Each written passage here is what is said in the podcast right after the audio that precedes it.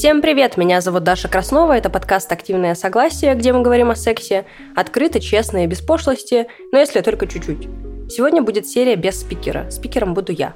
Как вы знаете, иногда я рассказываю про какие-то свои новые опыты, а мои друзья аккомпанируют мне, то есть слушают меня, потому что говорить самой собой, честно говоря, не очень весело. Если вы слушали предыдущую серию, то мы говорили там с психологом Ксенией Гавриловой про расставание. И я упомянула, что в моих отношениях встал выбор, расставаться или нет. Последней попыткой что-то исправить было решение пойти к семейному терапевту. И я подумала, что этим опытом точно стоит поделиться. Возможно, кому-то из вас это поможет.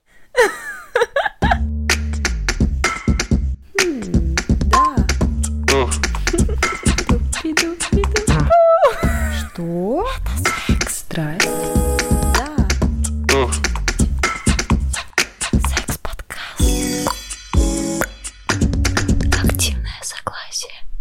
Теперь не знать, что в моей жизни происходит какой-то трэш. Но чтобы разбавить это минорное настроение, я подумала, что будет здорово просто рассказать, что вообще было у этого семейного терапевта и как вообще все Мне кажется, это тайна, которую хочет разгадать вообще каждый человек, который об этом задумывается. Что же его там ждет? Да, мне тоже кажется, что это такая тайна, которую хочет рассказать каждый, потому что даже несмотря на то, что у меня был опыт своей личной терапии довольно долгий, э, что происходит у семейного терапевта, я даже представить не могла. И надо понимать, я вот дам сейчас вводную, что это было три недели ора и слез, две собаки лаяли друг на друга. Э, и, в общем, в какой-то момент я поняла, что я уже все, я уже ничего не слышу, ничего не могу, я еще заболела. И это был, конечно, вообще не, непродуктивный разговор, э, потому что что из такого разговора выход только один – уходить, убегать, уезжать, вообще жопа полная. В какой-то агонии я автоматически записалась на просмотр квартиры и к семейному терапевту. Я подумала, что это будет последнее вообще, что я сделала в этих отношениях. Ну, потому что как-то да. И я как-то так это выкрикнула, что «Завтра в одиннадцать! Завтра в одиннадцать!» Вот, а потом поняла на следующий день, что я не сказала, что в 11, куда в 11, то есть надо ли куда-то идти. А, и Лена была вообще немножко в таком э, в растерянном состоянии. Надо еще просто понимать, что э, ну, я там много разговариваю в подкасте и в жизни, и везде, а Лена по закрытии, и Лена такая, так, сейчас надо будет что-то делать. Да, а что будет происходить тогда? Да. И я как-то тоже была, на самом деле, внутренне немножко смущена, потому что, ну, вот сам образ вот этой вот картины, что два человека сидят, и третий наблюдает, он мне казался немножко комичным, потому что ты думаешь... Не, ну это же всегда как в кино, да, вот как бы ты представляешь, что есть диван, на который вот так вот садятся, еще отодвигаясь друг от друга два человека. Нет, самое тупое, что у нас меня. даже нет кресел дома, и мы реально сели на диван рядом, хотя до этого мы три недели жили в разных комнатах. Я поставила на себя ноутбук, женщина очень приятной внешности смотрела на нас и такая типа «Добрый день, что вы от меня хотите? Как бы с чего начнем?» Я подумала, ладно, надо просто зажмуриться и просто прыгнуть в эту вот в эту вот в эту лаву. И сделала все то же самое, что я делала на первых своих сессиях э, Э, у терапевта. Она спросила, кто из вас Даша 25, я сказала, что я. И она говорит, а вы кто? Лена сказала, что а я Лена, мне 37. Она такая, ага. Кстати, на Ясно можно выбрать психолога с опытом работы с ЛГБТК плюс э, Это очень круто, да. Да, это очень круто. И я, если что, выбирала женщину. Э, там была женщина такая, очевидно, из наших. Вот, но я выбрала такую классическую женщину по, с большим опытом работы, у нее 15 лет, по-моему, опыт работы, хорошее образование, тоже гештальт, э, она практикует гештальт-терапию, как и моя психолог, мне показалось, что это будет, э, ну, мне понятно, типа, что это. А, вот, и я решила просто прыгнуть э, в эту лаву, зажмурившись, и просто начала рассказывать в целом очень быстро, что происходит, как это было. В этот же момент, мне кажется, вы не очень равных условиях находитесь с партнером. Или, или это не так? Ну, то есть ты же это все прокручиваешь в голове, и у тебя как бы уже готов некий спич, а партнер такой сидит, или она такая, наверное, ой, господи, а что же мне надо будет говорить? Ну вот если быть э, честной, за секунду до того, как начать свой спич, я спросила у Лены, кто начнет. Типа, хочешь ли ты начать первый? Uh-huh, uh-huh. Я все забываю, что я эмпатичный партнер, а не просто сволочь. Вот. Но Лена сказала, типа, начни ты, а потом, э, ну, а потом я скажу, что я думаю. И я вот начала говорить, но когда я говорила, я действительно прокручивала то, что я буду говорить в голове заранее, Ну, потому что я хотела вообще, вообще, я хотела немножко отсечь эмоции от своих слов, Э, сказать не то, как я обижена на нее и все такое, а сказать реально вот важные вещи, которые я хочу сказать. В чем вообще суть? Почему я решила туда пойти? Э, я хотела, чтобы Лена меня услышала. Я хотела, чтобы она услышала то, что я хочу ей действительно сказать, а не увидела в этом э, мои нападения на нее, обвинения, потому что это очень здоровская мысль, я потом о ней скажу. В общем, я рассказала то, что я хочу действительно сказать, в чем начинается работа семейного терапевта после того, как я это рассказала? Она сказала, Лена, что вы думаете о том, что сказала Даша? Как это для вас? Что вы чувствуете от ее слов? И тогда уже партнер э, берет на себя вот эти 50% того, что якобы ты сказала, что у нас ответственность неравно разделена, и он начинает говорить свое, свою реакцию. И это очень здорово. Ну, то есть как будто появляется такая равновесная вторая сторона. Да, и это очень здорово, потому что ты как будто и перебить его не можешь, вам приходится говорить э, один за другим. Во-вторых, есть третий человек, который как бы наблюдает за этим, и ты все равно думаешь о том, что ты говоришь и как ты говоришь. Ты пытаешься говорить э, понятнее, как будто бы. Ты пытаешься не говорить ты не делаешь так. Ну, иначе тебя никто не поймет. Да, тебе приходится находить эти слова. Вот. И на самом деле я очень была удивлена тому, что вот эта фраза, что вы чувствуете от того, что сейчас сказал ваш партнер, это какая-то магическая фраза. Потому что если действительно ответить на вопрос, что вы чувствуете от того, что сейчас рассказал ваш партнер, вы получаете очень удивительные вопросы. Вот, например, в какой-то момент терапевт опросил нас о том, как устроены наши семьи. Э, я сказала, что... Я, я просто за три секунды перечислила, что было в моей жизни, и разрыдалась так, что Лена даже меня обняла, потому что я из супер абьюзивной токсичной семьи. И когда психолог сказала, Лена, а что вы чувствуете, когда Даша рассказывает об этом, Лена сказала, что мне жалко ее, мне страшно, потому что такой уровень интенсивных эмоций, что он меня блокирует, что я даже не знаю, что угу. с этим делать. И я вдруг поняла, что количество боли, которое существует во мне, блокирует ее, что она не просто закрывается, потому что она равнодушная, а потому что она не способна с этим справиться. Она просто не знает, что с этим делать. Да, и это очень здорово было понять, что она настолько мне как бы сочувствует, что она, ну, вообще в шоке, в ахуе. А я, uh-huh. как этот извергающийся вулкан вот этого гнева. Если кто-то смотрел фильм этот Малефисента, когда она превращается в злую ведьму, вот это я, типа, все плохо, больно, больно.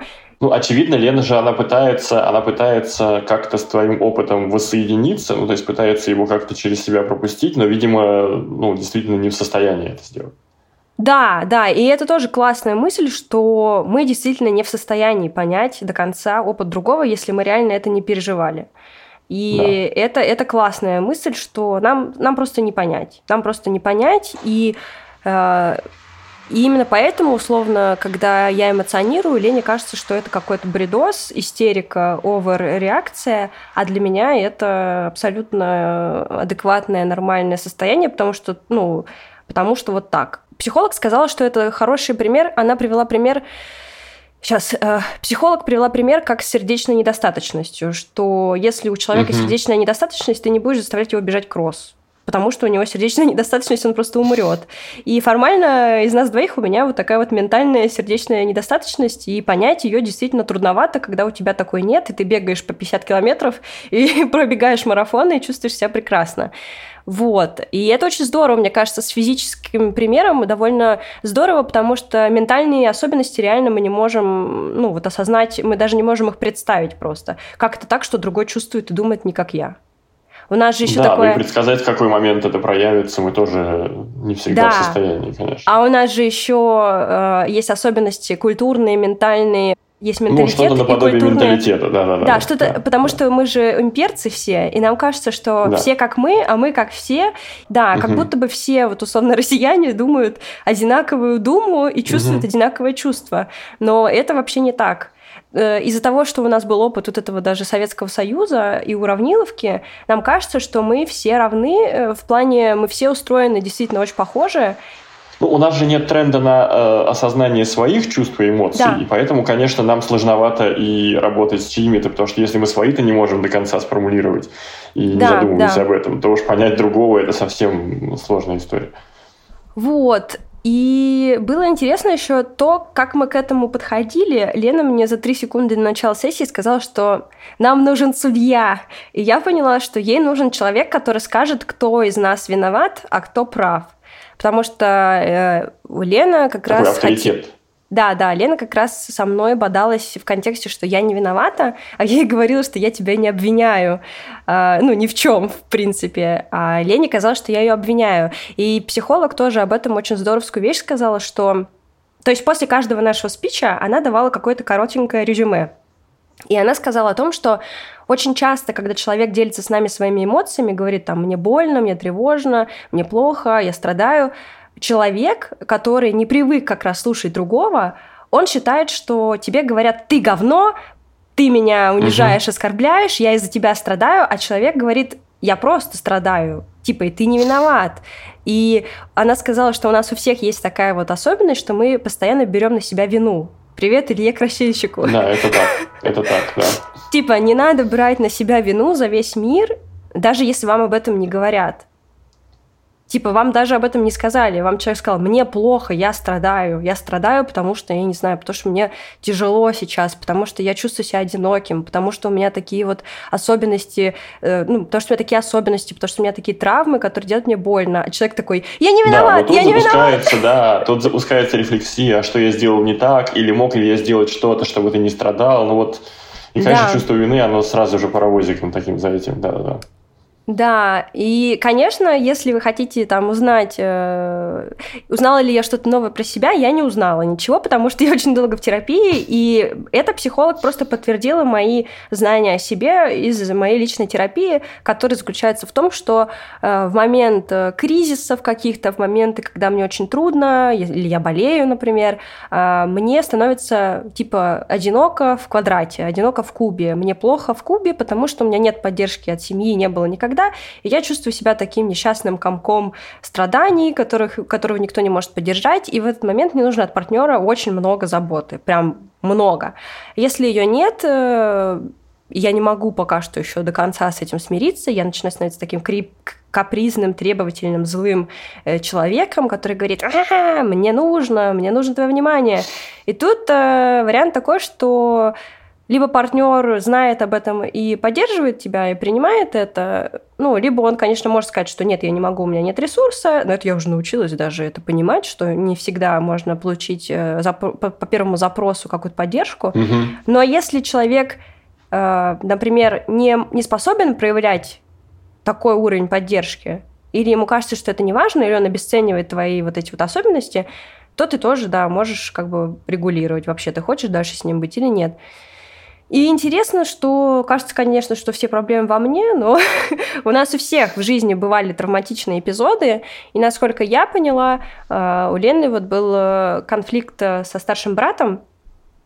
И так как она младшая сестра, а брат был старший, и был конфликт, ей, видимо, трудно быть в ссоре, ей трудно проявлять агрессию потому что она привыкла ее как-то сдерживать и не выпускать. Я вот могу сказать, что то же самое ощущаю, да? когда, да, когда я попадаю в ситуацию какого-то конфликта, мне действительно проще от него, от него увильнуть, уйти, чем его прожить.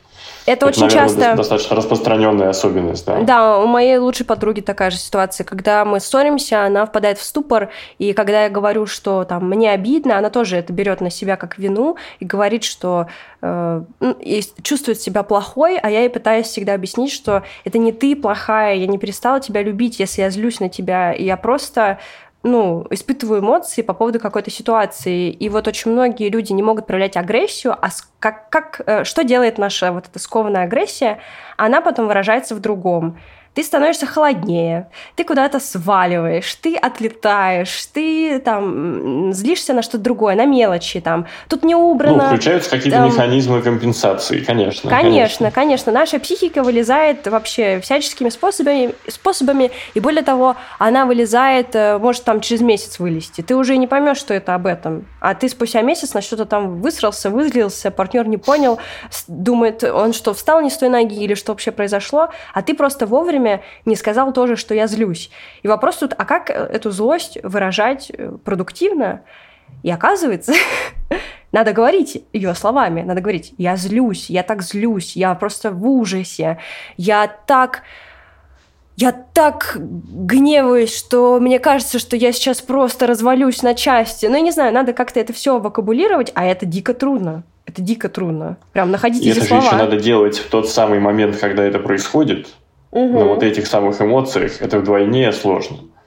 Потому что ты же еще перед тем, как их сформулировать, должен их сначала осознать, прожить, и это все как-то вот нужно делать как будто бы синхронно. Да, да.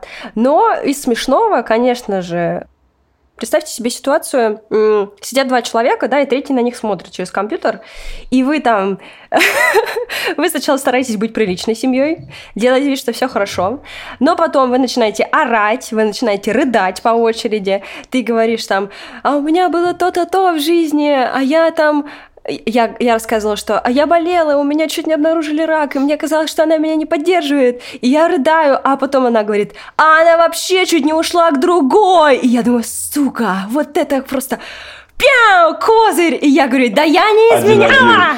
Я не изменяла! Я не ушла из семьи! И вот вы уже не идеальная семья, вот вы уже просто какая-то пара, которая со своими проблемами, а психолог просто с лицом ангела смотрит на это и думает, цирк уродов. Ну, так вот мне казалось, что она думает. И у меня были такие моменты, она потом это отметила, она говорит, Даша, скажите, а у вас просто такая истеричная натура, что вы сначала начинаете плакать, а потом берете себя в руки? А я говорю, да нет, мне просто стыдно, я, мне просто стыдно. Я начинала действительно плакать и как-то очень эмоционально рассказывать, и потом думала, Господи, я сейчас рыдаю, а просто я сейчас рыдаю, а все на меня смотрят, и я такая, я такая ужасная, я такая, я такая жалкая, я что, не могу просто взять себя в руки? И я такая, так, так, все собрались, и у меня вот такие скачки были. И я подумала, ну, конечно, можно подумать так обо мне. Поэтому она задавала какие-то уточняющие вопросы, типа, а вы всегда так плачете вот неожиданно? Или вы вообще как бы в адеквате? И я такая, внезапно успокаиваетесь, да. да, да. Я говорю, ну, вообще-то я почти всегда чувствую себя очень стабильно. Вот. То, с чего мы начали, ты спросил, что мы не в равных позициях находились с другим человеком, а вот я как раз считаю, что, точнее, это, к этому я пришла уже после терапии, э, после этой сессии. Она, кстати, длилась полтора часа, и это ужасно долго. Это много. Это, много, ужасно да. долго. Ты реально полтора часа уже под конец думаешь, господи, а что же еще сказать? Слезы уже закончились. Слезы контент- закончились, и ты контент даже не знаешь, что сказать. На самом деле, оказывается, вот реально мы ссорились почти месяц каждый день. И за полтора часа продуктивной беседы стало ясно, что сказать-то больше и нечего. И более Мгм. того, за полтора Ну, то есть часа... круг про- причин очень ограниченный. Да, и за полтора часа продуктивной беседы оказалось, что вот эти все козыри в рукаве, э, например, там моя болезнь или то, что мне понравилась другая в какой-то момент, они не важны, потому что они уже прошли. Мы это все пережили, справились, как бы, и все, это осталось в прошлом. Ну, они так, припасены как бы на черный день, если нужно Они остались, дать да, они ответный удар. Они остались как факты какие-то, да, которые Да. типа неприятные факты о тебе. Но с другой стороны, э, чувств под ними уже нет никаких, потому что это действительно прошло и действительно прожито эмоционально. Вот. При этом э, для Лены, я сейчас за нее, наверное, подумаю и скажу, но у меня был, было такое ощущение от того, как она себя вела после. Лена как будто бы выговорилась и сказала, что она хотела сказать. И она поплакала. Ей труднее, мне кажется, чем мне вот это все выпускать. И, и, и вот мне казалось, что даже если ей не стало легче на 100%, но ей стало легче определенно на хоть сколько-то процентов, Ну, спокойнее наверняка. Спокойнее, да. Она сказала, что у меня как будто бы в сердце что-то расслабилось. И это было как бы видно по ней, по ее э, по ее каким-то вот э, словам, по ее реакциям. Она стала ко мне ближе, она стала... Она действительно мне посочувствовала, она действительно меня услышала, она действительно поняла, в чем вообще суть э, моего запроса, потому что когда уже был момент такого итогового резюме, психолог сказала, что действительно вот ваша, Даша, ситуация, она такова, что вам действительно надо будет, э, ну, во-первых, вы с этим работаете, это здорово, но у вас вот есть такая хроническая болезнь, которая иногда обостряется, и вам нужно как бы ее видеть, но и вашему партнеру нужно ее видеть. потому что, ну, без этого не получится никаких отношений. И она сказала, что да, да, действительно, вот эта поддержка, какая-то гиперподдержка иногда, она нужна. И Лена такая, о. И она еще, знаешь, что говорила часто, очень здоровскую фразу. Она говорит, Даша не потому, что очень вредная хочет этой поддержки, а потому что она человек такой. А Лена не потому, что вредная хоч... Э, не дает эту поддержку, да, а потому что у нее да. сил не было. И когда тебе говорят, что человек это не... Э, человек что-то делает не чтобы тебе насолить, а чтобы себя как-то обезопасить, ты такой, ага. То есть он не супер. Ну, совсем иначе начинаешь все воспринимать, конечно. Мне почему-то кажется, что вот это ощущение спокойствия, про которое мы говорили, да, оно угу. возникает и после такой грамотно проведенной, завершенной ссоры. Знаешь, это когда не все выплескивают негатив и разбегаются по углам, а когда проходит некий цикл да, эмоциональный, то есть когда идет выплеск эмоций, потом э, некая пауза и потом осмысление того, что произошло, э, но просто очевидно с третьим человеком это сделать гораздо эффективнее. Ну, то есть два человека не всегда способны на такой цикл, то есть довести его до конца. Да, да. И это, конечно, было очень интересно, в том числе еще потому, что в конце сессии, ну или даже не в конце, вот так в ходе сессии были такие моменты, когда мы сидели, и, например, была какая-то секунда молчания, мы смотрели друг на друга и такие, ну и что сказать-то, и смеялись. А, или там, например, иногда кто-то кого-то держал там за колено или как-то. И я видела, что психолог в эти моменты сидит и улыбается, потому что это, очевидно, проявление, ну, чувств э, каких-то Такое приятных. позитивное подкрепление вы получаете. Как? Да, это как будто бы поддержка друг друга даже в такой сложный момент. И э, она, конечно, не могла это сказать, но это я так почувствовала, что, наверное, это и было такое проявление любви, когда ты видишь, что э, вы оба в жопе, и надо как-то человека все равно поддержать. Вот. Ну и, конечно, здорово. Вообще, я думала изначально, типа, а зачем люди в, в целом идут к семейному терапевту? С какими проблемами к ним идти? И вот мы записывали серию прошлую про расставание, и там как будто бы стало ясно, что если дело как будто бы в тебе, в твоих травмах, то семейный терапевт как бы особенно и не обязателен, потому что ты сам про себя все знаешь. Ну, ну то есть ты сам с этим работаешь. как бы и все, да, да. Да, да. Ну вот я все знаю про себя, и действительно она сказала все то, что я знаю про себя, но другой от меня это так не слышит, так не понимает. Другому действительно очень трудно понять, а что, собственно, с тобой происходит. А когда появляется человек э, с образованием, с авторитетом, третий, он без эмоций объясняет, что так и сяк, это квадратный человек, это треугольный человек. И ну, вам... Такая медиация, она нужна, конечно, да. Да, да, да, да. И вот, как сказала Лена, это был не судья, а именно медиатор какой-то, который помогал мои слова как-то переформулировать или привести какой-то понятный пример и в уши другого положить. И это было очень здоровски. Вообще опыт здоровский. Я посчитала, что ну, это было прям классное решение, принятое в вагоне, такое очень верное. И я рада, что из-за того, что у меня был личный опыт терапии, я этот э, путь вообще знала, что он существует, и как бы ухватилась за него как за тростиночку. Это было очень интересно. Вот. Скажи, ну вот у нас с тобой, я помню, был разговор на тему того, что чтобы идти в семейную терапию, нужно там хотя бы год прожить друг с другом и накопить что-то и так далее. Вот насколько у тебя изменилось об этом мнение после такого личного столкновения с этим опытом? Э, знаешь, вот эта вот штука про год, я скажу свое мнение, не считайте его авторитетным. Да, это, интересно это просто, то... что ты вот думаешь сейчас, да. Да, это то, на что я просто опираюсь сама по себе. Обычно просто год – это конфетно-букетный период в любой паре. Это всплеск гормонов, это э, при, ну, там, притирка какая-то. Это даже не притирка, это предпритирка, когда ты еще даже не видишь ничего. Ты не видишь красных флагов, ты ничего не видишь. Да, понятно, бывают какие-то ситуации, когда пара претерпевает какие-то потрясения там, на фоне внешних э, каких-то штук. Там, когда мы начали встречаться, случилась пандемия, я потеряла работу из-за этого. Э, там, сейчас многие люди начали отношения на фоне войны, еще чего-то.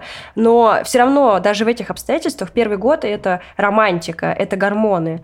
Против гормонов попереть довольно трудно. И в этом случае хорошо, когда человек занимается с психологом личным. Потому что Опять же, когда я, например, э, когда мне показалось, вот так скажем, когда мне показалось, что после моей болезни мне понравился другой человек, на самом деле проигралась моя травма, мне было очень одиноко, я чувствовала себя ничтожеством, у меня были проблемы по женской части, я чувствовала себя не сексуальной, не красивой, не женственной. Мне дал внимание какой-то человек, и я подумала, ну все, полетели. На самом да, деле... это оно. Да, на самом деле это была просто дыра внутри меня, в которую засосала кого-то, и психолог вот это вот сказала, что действительно люди, у которых есть такие проблемы, часто они, ну, условно говоря, практикуют там открытые отношения, полиаморные отношения, потому что им недостаточно. И когда у партнера нет ресурса вас поддержать, вам может хотеться еще кого-то, и это не друг друга может тоже быть недостаточно. И это абсолютно, ну, как бы, ну вот нормально в тех условиях, в которых мы присутствуем, если как бы мы это все проговариваем. И мы с Леной еще раз прокрутили условно эту ситуацию, и я сказала, ты понимаешь, что дело не в том, что кто-то плохой, а просто тогда не хватало поддержки, и вот хотелось поддержки от другого человека. И это было очень э, интересно. И, в общем-то, вот в этом первом годе трудно понять, что это травма проигрывается, что ты э, идешь в отношения, которые тебе не подходят, потому что ты в восторге. Ты приходишь к своему личному терапевту и говоришь там про Лену, неважно, про другого, про, про своего парня, про свою будущую жену, про кого, ну, про кого угодно. Ты встретил человека, и ты говоришь, Господь, да он идеален, он шикарный, он красавчик, он такой стильный, он ухаживает за мной, он приезжает с цветами, он супер. Спустя год за год обычно человек видит, э, ну, за год с человеком что случается? Ну, потому человек... что очень много обстоятельств происходит. Человек да, заболевает в течение угу. года, скорее всего, если у него там не богатырское какое-то здоровье. Человек, скорее всего, стрессует на работе хотя бы разок. Человек хотя бы раз в плохом настроении. Человек показывает за год свое истинное лицо. Именно поэтому я говорила, что через год – Потому что, uh-huh, ну а что uh-huh. ты скажешь своему этому семейному терапевту? Мы встретились, и мы просто счастливы. как бы там нет чего, нечего сказать. Бывает, конечно, когда, ну, когда у человека, вот опять же, есть какая-то супертравма, например, э, ну, например, там у женщины были проблемы с отцом, э, не хватало тоже любви, и она, например, начинает отношения с женатым, и женщина, жена узнает о том, что она любовница, и вот начинается какая-то супер срачка. Вот тоже, как она пойдет к семейному терапевту? С кем она к нему пойдет? Да, да, это... То есть, э, по-хорошему, всем, возможно, да. всем надо в личную терапию, а потом, угу. если у вас уже долгие отношения, я так думаю, что да, вот там уже в семейную надо. Потому что, по моим личным ощущениям, у меня все проблемы э, возникали спустя три года отношений. Вот это кризис трех лет проходит, и ты уже видишь человека таким, какой он есть. Ты реально видишь, что, блин, он здоровский, он очень талантливый, он хорош в быту, но он не очень эмпатичный. Он не всегда тебя поддержит. Э, иногда его надо под, подпнуть куда-то, чтобы было какое-то свершение. Иногда нужно помочь. Ну, то есть э, ты понимаешь, что да. И э, что сказала вот этот семейный психолог, очень классную вещь, что надо понять, что вы хотите есть, яблоки или груши? Не надо идти к грушевому дереву и пытаться да, стряхнуть с нее да. яблоки. А не надо идти к груши, чтобы... Да, не надо идти к груши, чтобы стряхнуть с нее яблоки, не надо идти к яблоне, чтобы стряхнуть с нее груши. Если вы пришли к грушевому дереву, подумайте, а может быть груши вам тоже нравятся, может быть груши это не так плохо. И она сказала классную штуку, что ни одно дерево в мире не несет разные фрукты. То есть вам в отношениях всегда будет чего-то не хватать. Другое дело, что если вам принципиально есть и яблоки, и груши, вы можете с партнером об этом поговорить и сказать, слушай, чувак, ты да, супер класс, да. но мне нужно немножко груш. И тогда уже вы будете понимать, там, либо человек согласится, либо он не согласится. Ну, это разговор. И вообще, вот как я поняла, и в подкасте все терапевты абсолютно об этом говорят. И, условно, и все эти личные терапевты и семейные терапевты говорят одно, что что происходит? Вертолет. Блин. Сейчас он пролетит. В общем, все терапевты говорят о том, что спустя время действительно отношения э, меняются. И ваш вот этот восторг первичный, он сходит, э, ну, он, он перестает быть таким интенсивным. И действительно, велика вероятность, что спустя там 3, 5, 10 лет отношений вам понравится другой человек. Вы попадете в ситуацию, когда вы будете в кризисе, и человек вас не поддержит вы, скорее всего, попадете в ситуацию, когда вы поймете, что, блин, на меня забили фиг. Я что-то, на меня никто не обращает внимания, я что, тумба или человек? И с этим нужно как-то будет разбираться.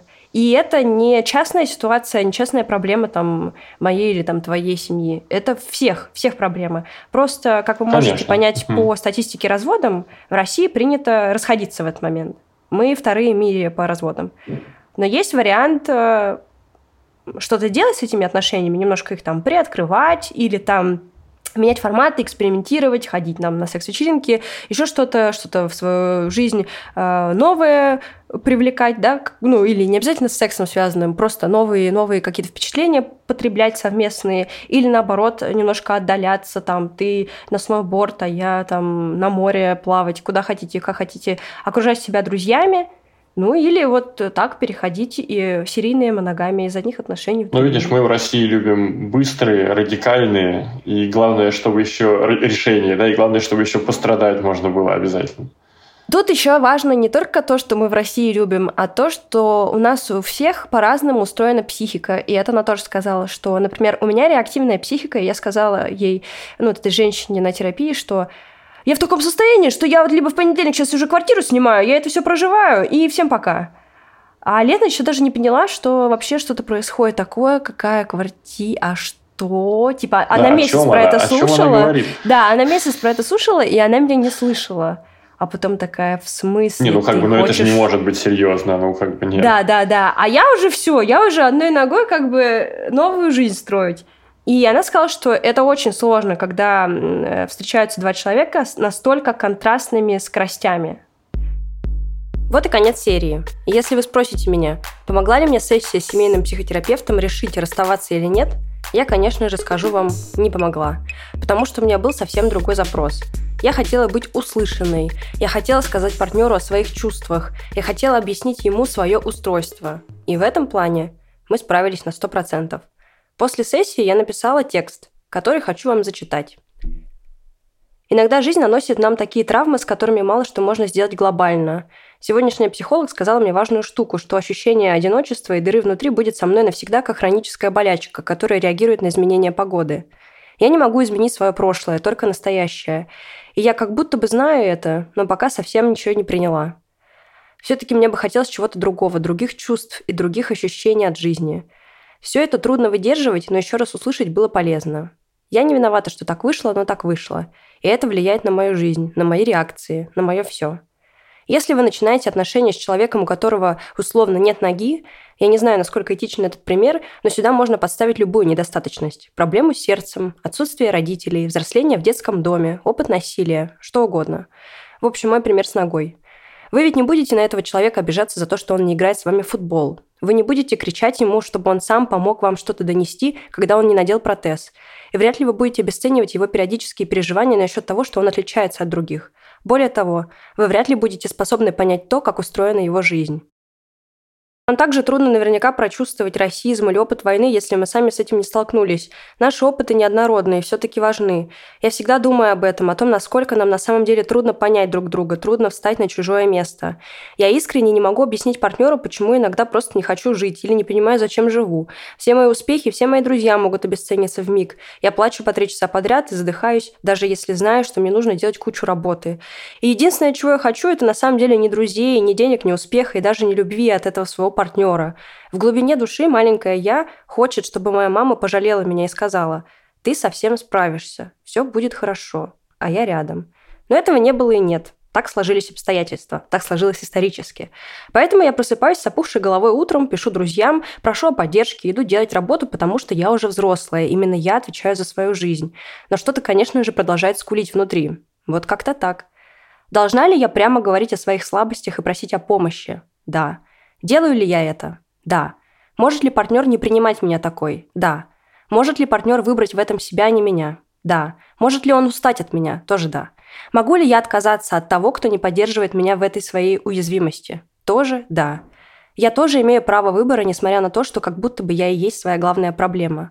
Ваши травмы не говорят о том, что вы не можете выбирать и просить о чем-то. Вокруг меня много близких, которые знают, что я вот такая вот. Иногда меня нужно слушать и слушать, гладить по голове, звать куда-то и обнимать. Потом все наладится, и я снова буду бегать и прыгать, снова стану неприступной, снова стану веселить всех на земле. Но в какой-то момент меня нужно слушать и гладить по голове. Кто-то может это сделать, а кто-то не может. Кому-то это дается легко, кто-то не способен на это. Семейный психолог сказал, что, видимо, рана такая дурацкая, что может не хватить даже друзей, даже партнера может не хватать. И тогда появляются другие люди, другие влюбленности. Не потому, что я какая-то ветреная, а потому, что это притягательная воронка темноты, которая хочет еще немножечко любви. Я всячески сдерживаю себя в этих своих порывах, но иногда я просто вижу людей, которые как я. Правда, они этого не понимают. И я думаю, им очень тяжело, потому что не осознавать больнее, чем осознавать. Третий год я работаю со своими травмами и очень горжусь собой. Я пытаюсь укротить своего внутреннего зверя и пожалеть свою внутреннюю девочку, чтобы, несмотря на свои хронические болезни души, все-таки быть счастливой, быть осознанной и прожить долгую, классную жизнь. Такой мой план. Этого желаю вам. Всем удачи, всем пока-пока. Слушайте серии подкаста «Активное согласие», рассказывайте о нас в социальных сетях. Встретимся в следующий понедельник.